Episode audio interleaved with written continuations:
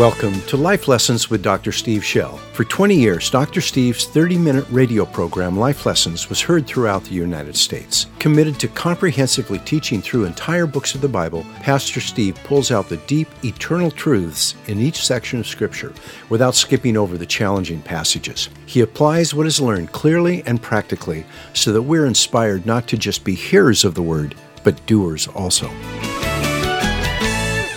Father, would you open the word to us? Would you strengthen us, God? Lord, we have worshiped into your presence. We thank you for the, just the healing uh, presence, the anointing of God that's here right now. And Lord, we need your word. You, we want you to disciple us. We don't need me discipling us. We need you discipling us through your word. And so we're going to follow you and listen to you and watch you now. And we ask you to open our spiritual eyes and ears, or give us soft hearts. And Lord, make us strong as disciples of Jesus Christ. In Jesus' precious name, amen. All right, um, we're going to John 1. I'll start at verse 43. Or actually, I'm going to start at verse 35. We are at the Jordan River. This is uh, probably uh, hundreds of people. I mean, when, when, when it's described in other Gospels, you've got, it says all of Judea was there, all of Jerusalem is out there. So you've got a, a large numbers of people. I, I, remember I told you that the Jordan River, we're probably at the south end of the Jordan River, is where I think this took place. The Jordan River is from its headwaters to the place where it dumps into the Dead Sea, that's only a linear line of, of 80 miles but the river itself flows 200. It's just like a ribbon. It goes back and forth and back and forth. It's, this is the lowest place on Earth, uh, planet Earth, 1,300 and some feet below sea level. And uh, so it's just it's just trying to find its way down something, you know, and it wanders. And so all of this is full of trees and bushes and, and wild animals, honestly. It's a dangerous place. Uh, it, it was called the Zor uh, in Hebrew and it's this, this, this area down here. So there's place to camp. There's all of this uh, among the trees and try to keep the wild animals out of your tent. Uh, but these people have come out and they're listening to John, and he's baptizing their um, people and calling them to repentance. So this is where the setting is. And we saw that. Uh, a group of uh, people came out and uh, from the religious leaders they were upset with john and confronted him and said basically what are you doing? And then it says at verse 35 the next day john was standing with two of his disciples and he looked at, at jesus as he walked and said behold the lamb of god actually it's the next day after the next day. He said that the day before. And, he, uh, and the disciples heard him. This would be andrew and john and they followed Jesus. And Jesus turned and saw them following and said to them, What do you seek? And they said to him, Rabbi, which means teacher, where are you staying?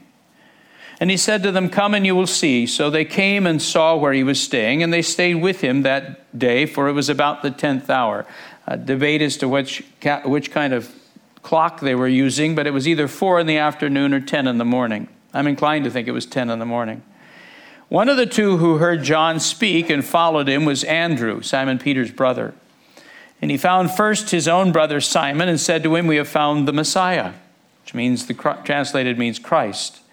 And he brought him to Jesus, and Jesus looked at him and said, You are Simon, the son of John. You shall be called Cephas. Who recalls what Cephas means? Yeah, it means a, a rock. Yeah.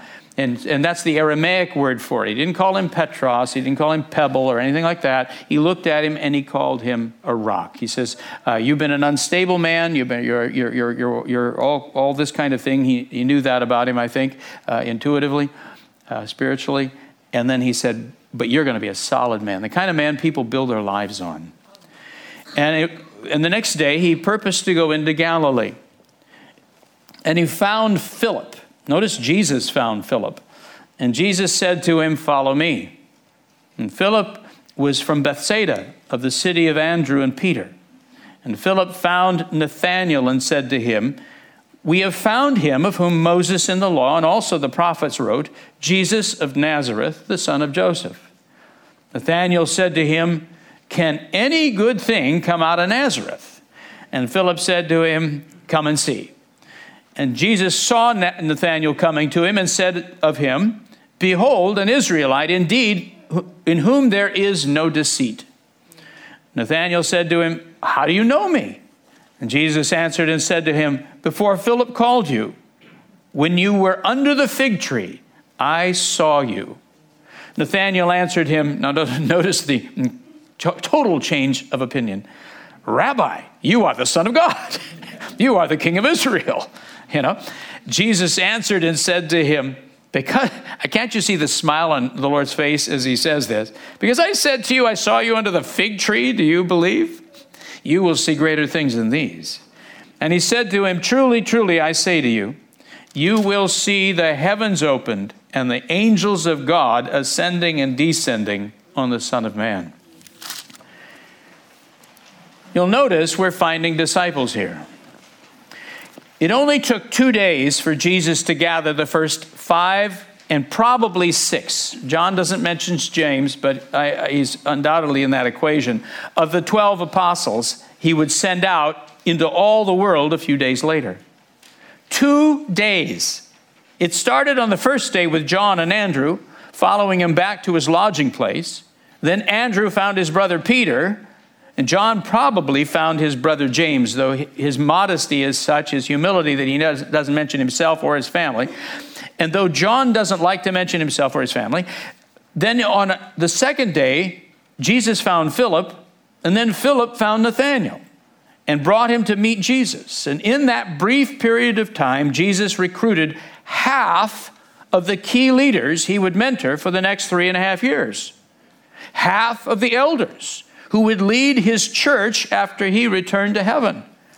And the men he met on those two days were arguably the, the strongest names among the 12 Andrew, Peter, John, James, Philip, and Bartholomew, who is Nathanael. These are the names mentioned most often in the Gospels. These were the authors of, the two, of two of the four Gospels, actually three, because Peter was the source of information for Mark's Gospel. These names authored nine of the books of the New Testament. Paul and Luke wrote most of the rest. How did such a special group of people meet Jesus in such a short period of time? Why were they all gathered there in one location? The answer, of course, is that they'd come to the Jordan River to be baptized.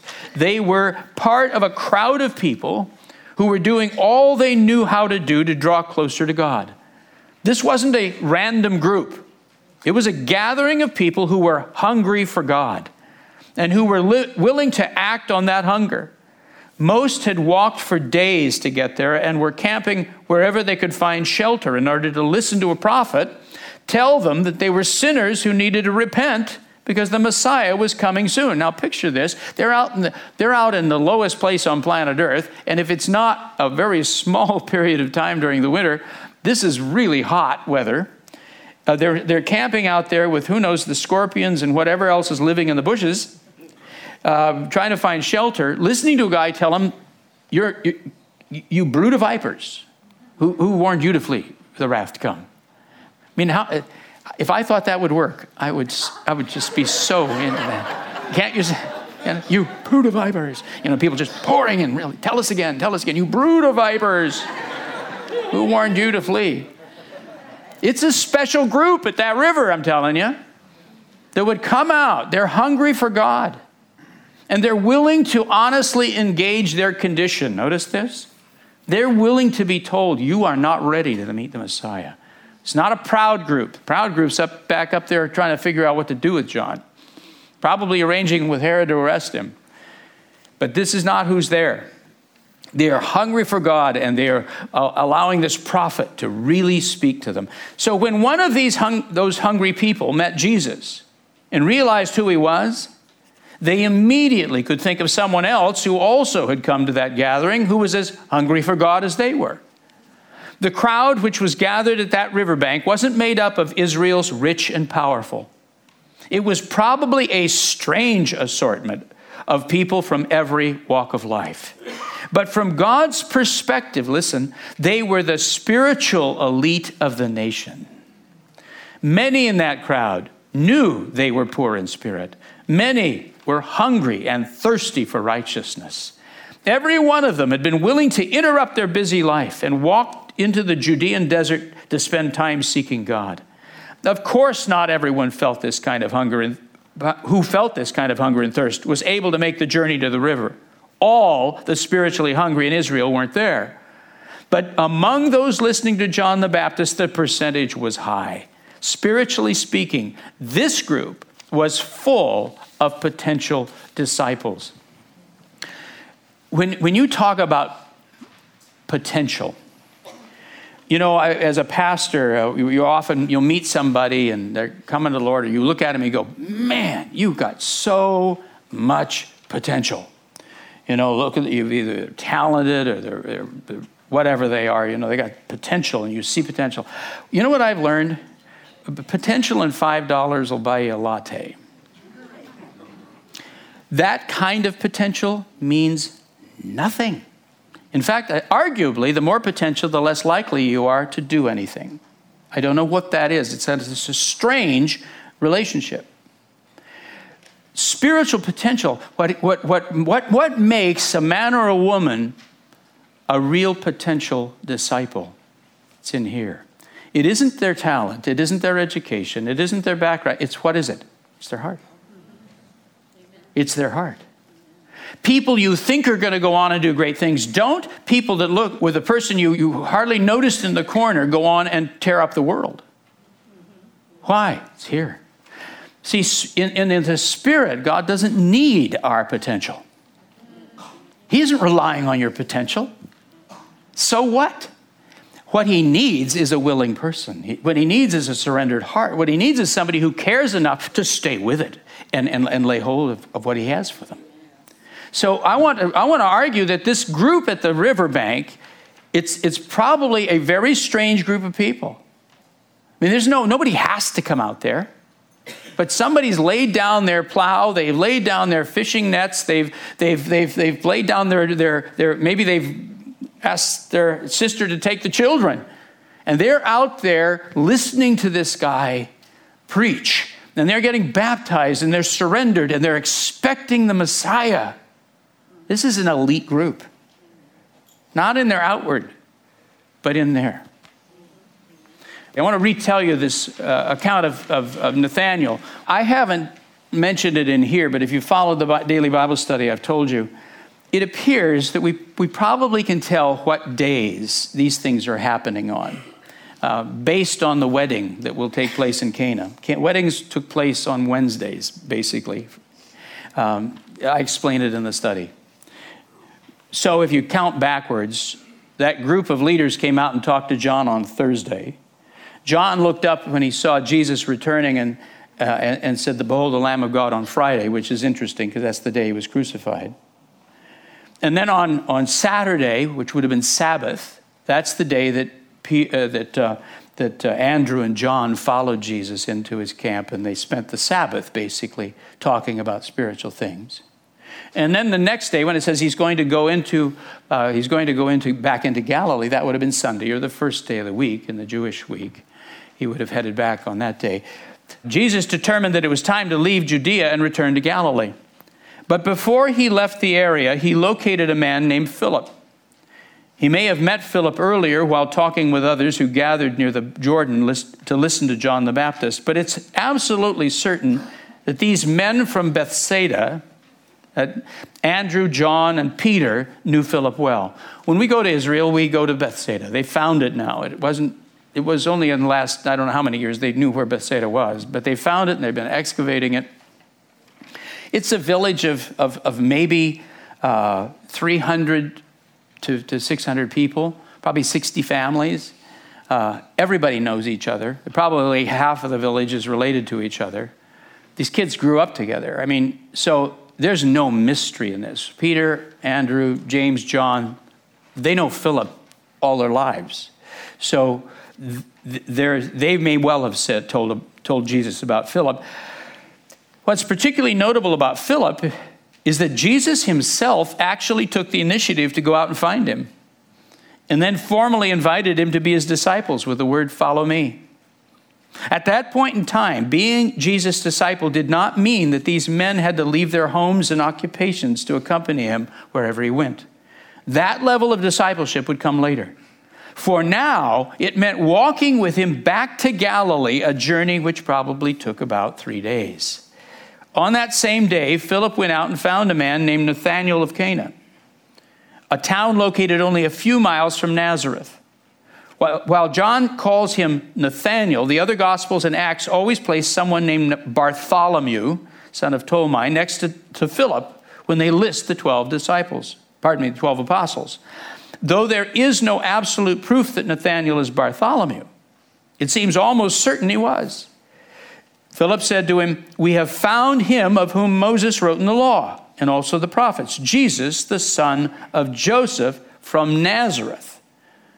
Now, you need this is important. The two towns, Nazareth and Cana, were situated very close to one another. So close, I think it's about three and a half miles. So close that Jesus would soon attend a wedding there to which, Jesus, to which Mary, his mother, had also been invited. Judging from the fact that she felt a sense of responsibility to help the host family when their supply of wine ran out, it seems this was the wedding of a family friend. So Nathanael's comment about Nazareth can anything good in character, morally honorable, pleasing to God, be from Nazareth? Was not a mean remark, it was an honest observation about a spiritually troubled village that he personally knew very well. When we go there, we go to Nazareth, of course, and we pass through Cana. You know, it's so it's still there. Now with a K. It's spelled with a K. I mean, we drive through Cana and we go to, to Nazareth. So these, these villages are, are close by to each other. So you, you got a picture that Nathaniel is from like three and a half miles away from where Jesus is. And they probably, many people all work in this town called Sepphoris, uh, uh, which was the capital city for Herod Antipas. He was building lots of work there. So they, when Philip says, the guy's from Nazareth, Nathaniel is, what? Nazareth? Now, now follow this. Nazareth was the village from which Mary had to flee when she became supernaturally pregnant with Jesus. Nazareth was the village where people would soon rise up in anger and try to kill Jesus. Nazareth was the village where Jesus' own brothers would mock him and accuse him of being ambitious. Nazareth was a village in which Jesus could do very few miracles because of their unbelief. In answer to Nathanael's remark, Philip could only say, Well, come and see. When Jesus saw Nathanael coming toward him, he said, Behold, an Israelite in whom guile, meaning deception, treachery, manipula- manipulating people by lying, is not. That's the literal uh, word order. Nathanael heard him say this and replied, well, How do you know me? Obviously, the two men did not know one another. So, in effect, Nathanael was asking Jesus, How would you know whether I have good or bad character? We don't know each other. And Jesus answered by speaking prophetically to him, using a gift of the Spirit, which Paul would later call a word of knowledge. He told Nathanael something which would have been impossible for a human to have known apart from divine revelation. Apparently, some time before that meeting, Nathanael had been sitting in the shade of a fig tree, probably praying and maybe even asking deep questions of God. We're not told, but his response was immediate and revealing. Please notice, he reacted with faith, not shame. So that special moment must have had to do with God and was an encounter about which only God could have known. Instantly, all doubts Nathanael had about the Messiah coming from the troubled village of Nazareth disappeared. Jesus had just finished describing Nathanael as an honest man, one who didn't hide his true feelings, and now we listen to him respond to Jesus. As we listen, we see an honest heart at work. He boldly told Jesus, Rabbi, you are the Son of God. You are the King of Israel. He went from skepticism to full faith in only a moment of time, which tells us he was a man who was genuinely searching for the truth. He instantly recognized that only God could have revealed to Jesus the hidden conversation that had taken place beneath that fig tree. And for Nathanael, that was all the proof he needed. As the Gospel of John progresses, we'll see Jesus again use the word of knowledge to reach a Samaritan woman by the well, and after the resurrection to break down Thomas's doubt. Jesus seemed both surprised and delighted by Nathanael's outburst. He seemed amazed at how quickly this man believed. Undoubtedly, Nathanael did not yet understand the suffering that lay ahead for Jesus or for him, yet his willingness to move toward the light, in this case, Jesus' identity, was impressive. Jesus responded by saying, Because I told you, I saw you underneath the fig tree, do you believe? Greater things than these you shall see. And then he described for Nathanael one of those greater things.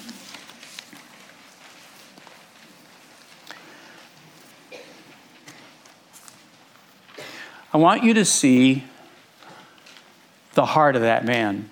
He's a classic example of what's out there at the river.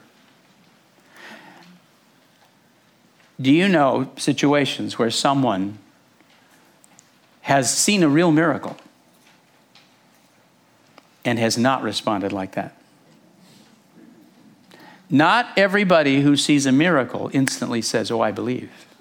Would you notice? Just, just notice this. All Jesus said, word of knowledge. He says, How do you know me? And Jesus says, I saw you under the fig tree.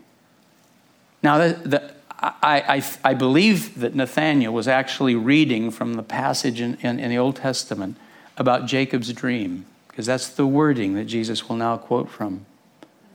And Jesus says, I saw you under the fig tree. That is all it took for Nathanael. He knows that had to have been revealed by God. No one else could have known what he was talking, that he was having this prayer time. No one else could have known that what was going on in his heart in that hidden moment. And instantly says, You're the Son of God. That is a potential disciple. That's a hungry man. I want you to see the heart of that guy. Later on in this gospel, John will record some statements by Jesus that many have found puzzling. Statements that have often been badly misinterpreted. Yet they contain a profound truth that we need to hear. Listen, and I want you to read them with me, if you would. Here we go.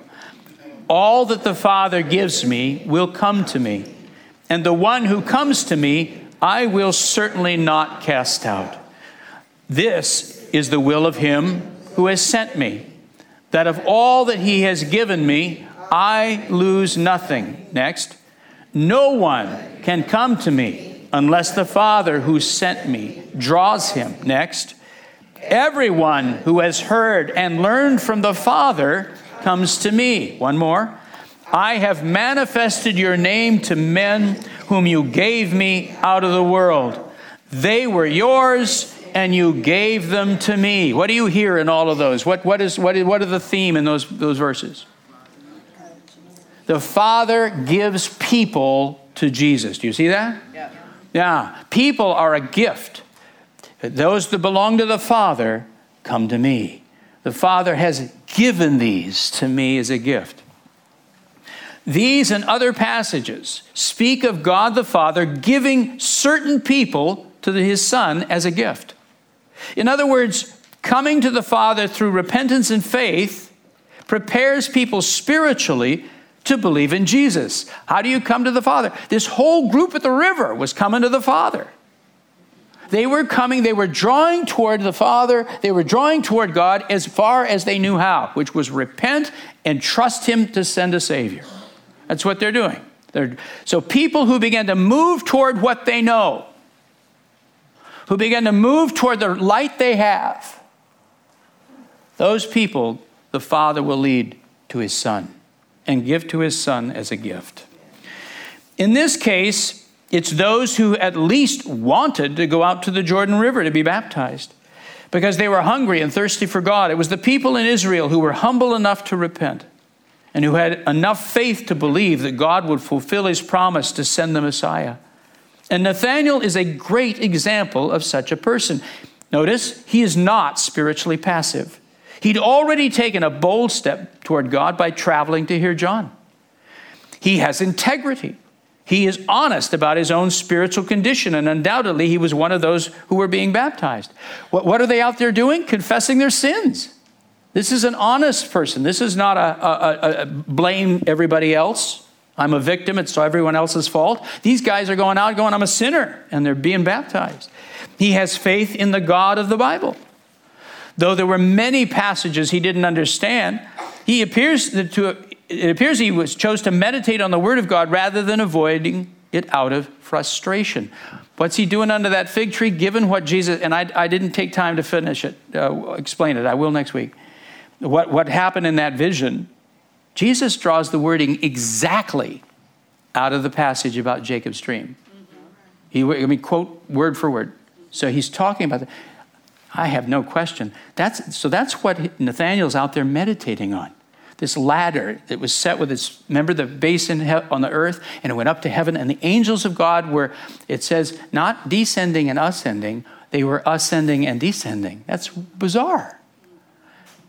And then he says, It's me.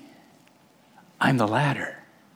So Jesus is going right into the man's heart, into the inner secret place of meditation, and saying, I heard you. Ooh. Would you follow that guy? Yes, I would too. I am.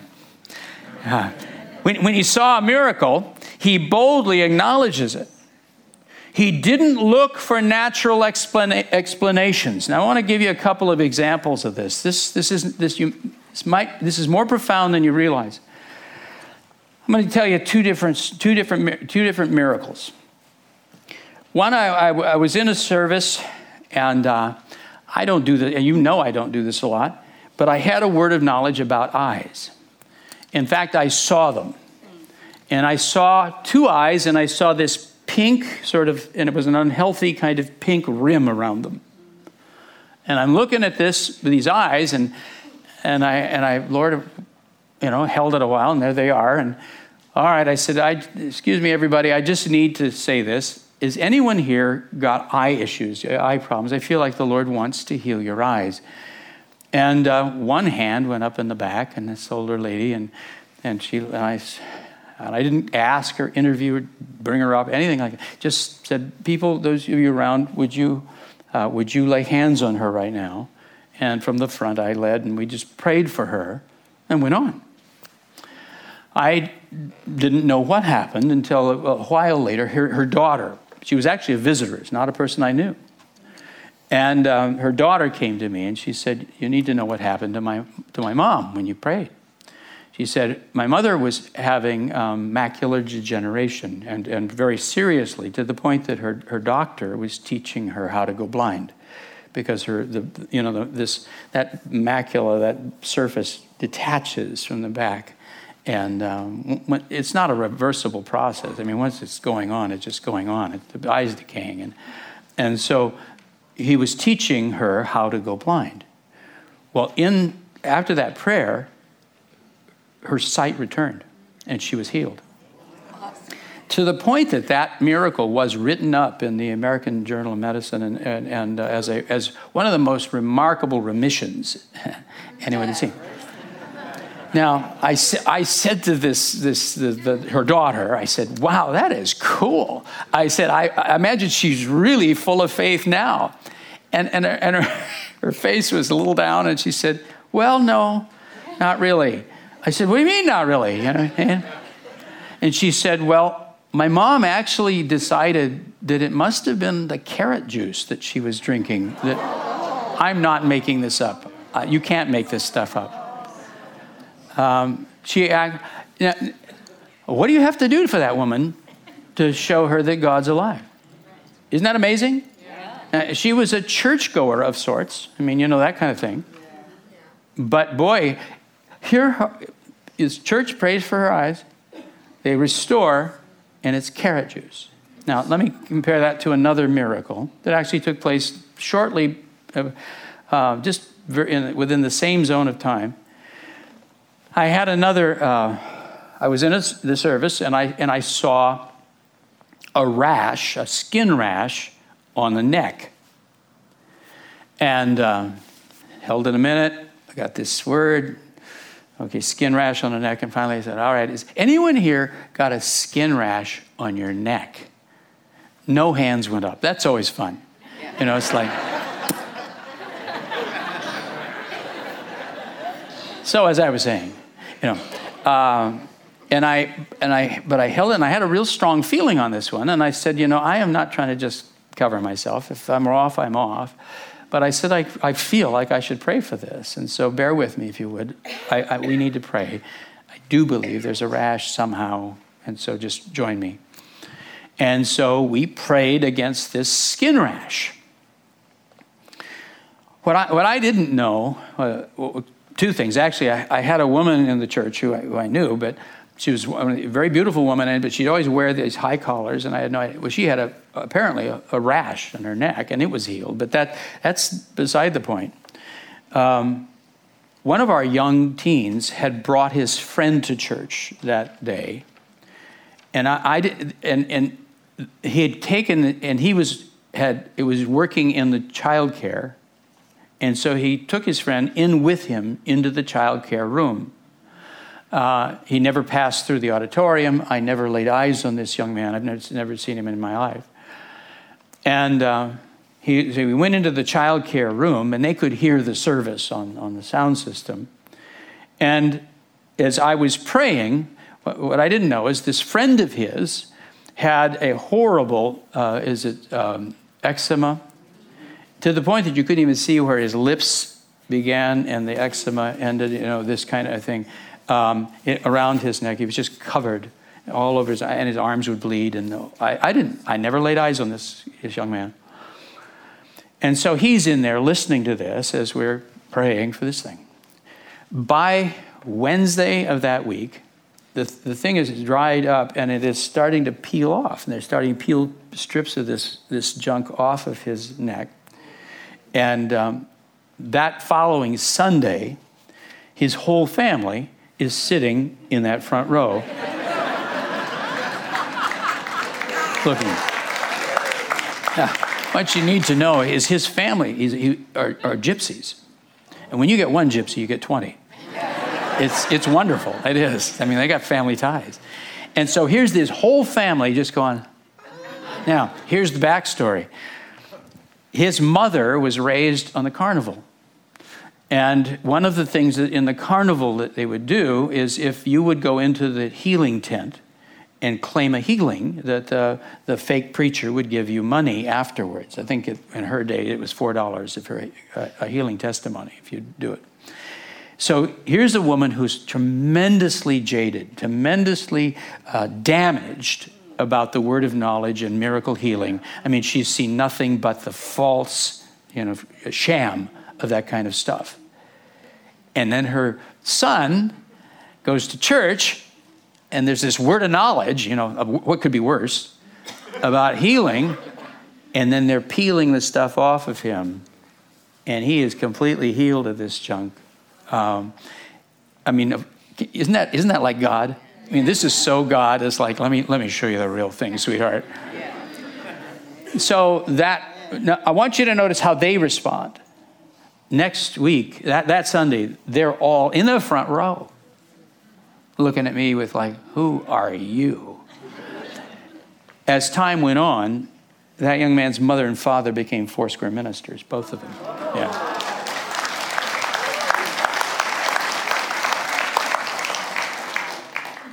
Notice a miracle in itself won't do the work. If you don't have the heart, if you aren't searching for uh, and have that kind of honesty, that kind of, if God, if you show me the truth, I'll walk in it. If you're that kind of person, when you see an indisputable moment like that, boom, you're in. That's Nathanael. But if you aren't, you can have something they write up in the American Journal of Medicine and you still won't believe. Please note, a miracle in itself isn't enough. Because he had already begun pursuing the light, God gave him the light God gave him, Nathanael had no trouble accepting Jesus once he saw that God was with him. He became one of the gifts, I want you to notice this is one of the gifts the Father gave to his Son. Disciples, disciples, people sort themselves. Those who are hungry for God do things that people who aren't hungry for God don't. Enormous crowds listen to Jesus preach. During his ministry, thousands came to him for healing, deliverance, and even to have their children blessed. But only a fraction of those actually went on to become disciples, those who would believe in him and serve him for the rest of their lives. What we're observing take place during those two days by the Jordan River is not a matter of God playing favorites. It is a matter of Him knowing ahead of time those who would become true disciples of Jesus Christ. Jesus' church would need such people to carry on after He ascended. The faith would be passed on from one generation to the next by disciples. Say disciples. disciples. Not large crowds. When we talk about the, the youth camp that's coming up, you realize how important that is? It isn't, you, you have the camp packed. That's wonderful. But what will pass the faith on to the next generation and to the next generation beyond them are those young men and women who really have this and become disciples of Jesus Christ. You can have arenas full of people and it's gone like, the, like, a, like a fog evaporating in the morning sun. It means nothing in terms of the viability of the Church of Jesus Christ. It's these kind of people is whom, who carry the faith from generation to generation. Disciples would be the building blocks for the future. So the Father brought them to Jesus, and these are the ones with whom he spent most of his time. These are the ones to whom he explained the deep truths. These are the ones he taught how to minister as he did. These are the ones he prayed for, along with those who would become disciples through them. He looked forward into the future and saw you. These are the ones to whom he promised answered prayers. These are the ones he said would bear much fruit. When we read about the disciples in the Gospels, we often focus on their weaknesses and failures, particularly Peter. But Peter's foolish mistakes were an expression of his hunger to learn. He was so hungry to understand that he was willing to give wrong answers to Jesus' questions and did. He, he, was, he, was, he was willing to give wrong to questions. He was willing to try something and fail, such as walking on the water. We all laugh at the fact that he goes under, but man, he did walk on water. That's more than I've done, I can tell you that. But it was that very quality of eagerness that released him to grow. In time, he became the most significant, one of the most significant apostles of the early church. Without doubt, Peter is a primary leader in the early church. Peter and John, these are the two uh, real uh, leaders. If all we focus on is their weaknesses, we miss the most important facts about these disciples. These were the ones who left their homes and families to follow him. These were the ones who stayed loyal to him, even as the religious and political leaders grew hostile. These, it's true, all but John hid during the crucifixion, yet in the long run, every one of them, except Judas Iscariot, remained faithful to Jesus for the rest of their lives, and all died a martyr's death, except John, who was miraculously protected from execution. We make fun of doubting Thomas, and Thomas had his struggles. But do you know that that man carried the faith all the way to India? To this day, there are Thomasite Christians in, in, in, India. How did he die? They shot him full of arrows. That's a disciple, folks. That's a man who's got it in here. Yeah, we, we mock his doubting and his struggle, but boy, when it took, it took in that man. So when he looks at you and me with our doubts and our struggles and our issues, that's not a problem for him. The issue is the heart. Do you love him? Are you, are, are you and I walking in integrity? Will we embrace the truth when we see it? Because if we will, man, we're a gift from the Father to the Son. We're, we're the bride. What does all of this have to do with us? Well, if we're already disciples, it shows us a very important truth about how to fulfill our assignment. Before he ascended into heaven, Jesus gave us this command. He said, Go and make disciples of all the nations. Say that.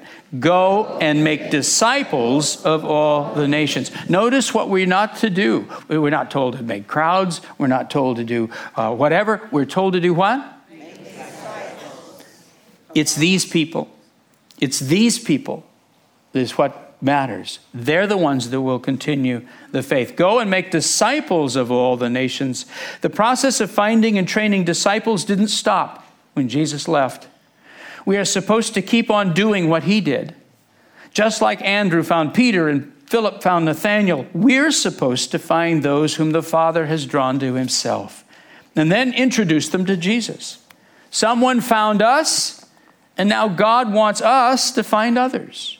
Notice our assignment is not to gather crowds, though that may be part of the process, but to make disciples. Our job is to look for those who are looking for God, to look for those who are looking for God. Do you hear this? And that's not everybody. Many are not looking for Him, at least not yet. In fact, in some times and in some places, it's only a very few. They're the ones who are not spiritually passive. They're the ones who are willing to honestly face their spiritual condition. They're the ones interested in what the Bible has to say and may even have tried reading it, though they may not have understood what they read. They're the ones who will acknowledge a miracle when they see one and don't quickly resort to natural explanations. Let me stop there for a minute years ago, Mary and I were pastoring a, a church in, in, Oak Harbor, Washington, and um, I think we started there in 1978. Mary would say 1979. Anyway, but we're one of those two. It's right in there. 78, thank you. Uh, 79. Do I hear July? Uh, anyway, um, it was just a little group in a house um, uh, when when we went there. The supervisor uh, was was named Roy Hicks Senior, and he and his wife Margaret. And there were only six Foursquare churches in the entire Northwest District, which went all the way to Montana. And you know, it was, there just wasn't. It was wasn't. So he had the time to visit each church each year. So he, he and Margaret would come. They usually come on a on Friday night or Saturday, and, and then they'd um, take us, you know, to to uh, to lunch or breakfast, and uh, then Margaret would spend the day with Mary, and and and Roy would spend the day with me, and we just you'd talk and how, how are things going, and he'd, he'd sort of disciple you. And uh, then he'd speak on Sunday morning, and then they'd, they'd leave, and, we, and they'd come once a year. And it was, it was, a, it was a blessing. That man was full of, of, of wisdom and sayings. I still, I, Mary still quotes him. We, I still quote him.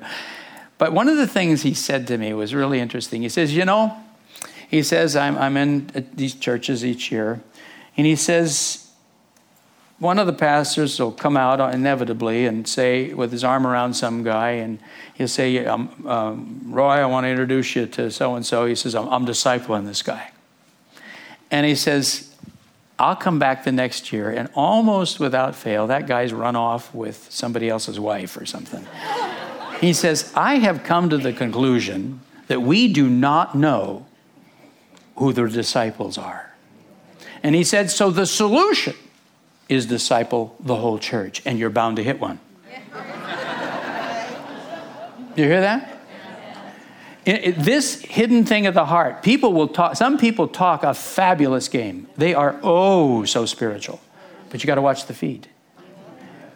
And he, and he says, here's, I said, well, how do you know who they are? He says, and he had a southern drawl. He says, they're the ones that uh, follow you to the car.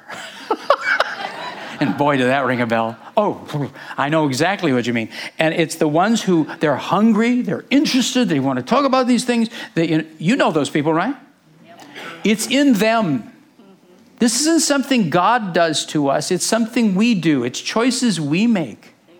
You, can, you and I can choose to be a disciple, mm-hmm. but there's a price to it, a huge one. And that's where the problem comes, is often people say, I want to be, and then they count the cost and go, nah, I can't pay that. Can't pay that. I got other things got to do. Who are these disciples? It's inside the heart of people. By watching these for these potential disciples. See, now, you and I need to be such disciples, but that's our issue. But, so, but we also, you and I need to be watching for them. Who, who in this room did Jesus tell to go and make disciples to? Yeah, exactly. So we need to be watching with these kinds of eyes. Watching for these potential disciples, we're not, we're not saying God doesn't want everyone to come to him and become his son's disciple. He does. But he's not the one who decides this. We are. Yes, he's reaching out to every person, and we should never give up praying for even the most resistant individual we know. But God isn't the one who puts spiritual hunger in the human heart, at least not without our permission. Like it or not, some people are looking for God and some aren't. And the lesson we learn from these two intense days by the Jordan River is that people who are looking for God are a special group of people.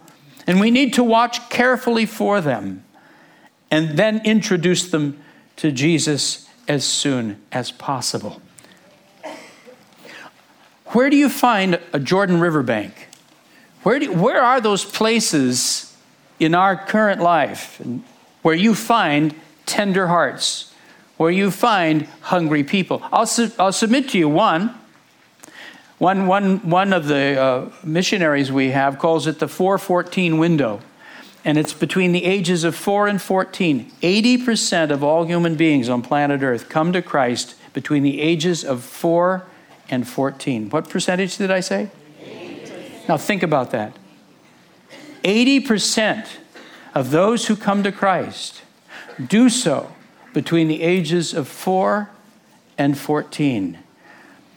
What does he call it? Childlike, that childlike heart, that softness. God, God wants everybody. And there's a softness and a tenderness and a willingness to believe in children. And if any church, any, anybody who misses this, May, may I point out that probably the most important area of discipleship of all is parenting. It's parenting.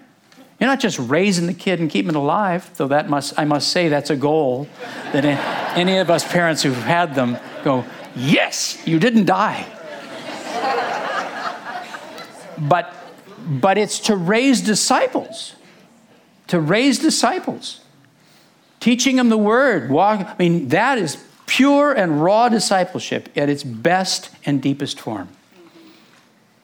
Our, our children's classes, our camps, our ministries to these children, that is a huge priority if we have the eyes to see it. People that follow you to the car, watch for people who are hungry. Watch for people who have this in them. It's, it's, you, you, they're often not the people you would have thought. They're not the, it, they did make these decisions.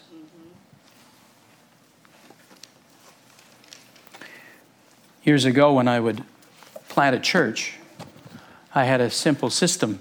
I would have a service on Sunday morning, always in some rented place. I've been in, you name it, uh, rental places. And then I would have a Sunday e- evening service in our home. In a small church, if you're planting one, you can fit everybody in.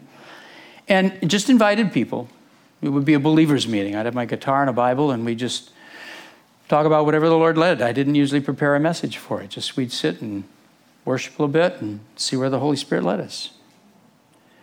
And I would simply watch for those people who would show up. Because, you know, you've already been to church once, you've, you've done your, your duty, you know, you've done the church thing. So the ones who would come again had a special motivation, didn't they? Everybody's tired on Sunday night. Everybody wants to watch whatever it was, you know, whatever. But these people would get in the car and they'd come. And then I would disciple them. I'd teach them everything I knew about walking in the Spirit, and we'd worship together and pray for each other and build relationship. And those people inevitably became the core of that church that would then lead the main services and all. They would be the people why? And I didn't notice, I didn't decide. All I did is give an opportunity, and the hungry came. If I push everybody into it, if I demand they come, I get the wrong people. I get people who have guilt ridden. That's not the group you want. But the ones when you just say, hey, we're serving dinner, want to show up? You're welcome to. The hungry will come. People sort themselves. people sort themselves. Father God, we would be hungry people. And we would also have eyes to see.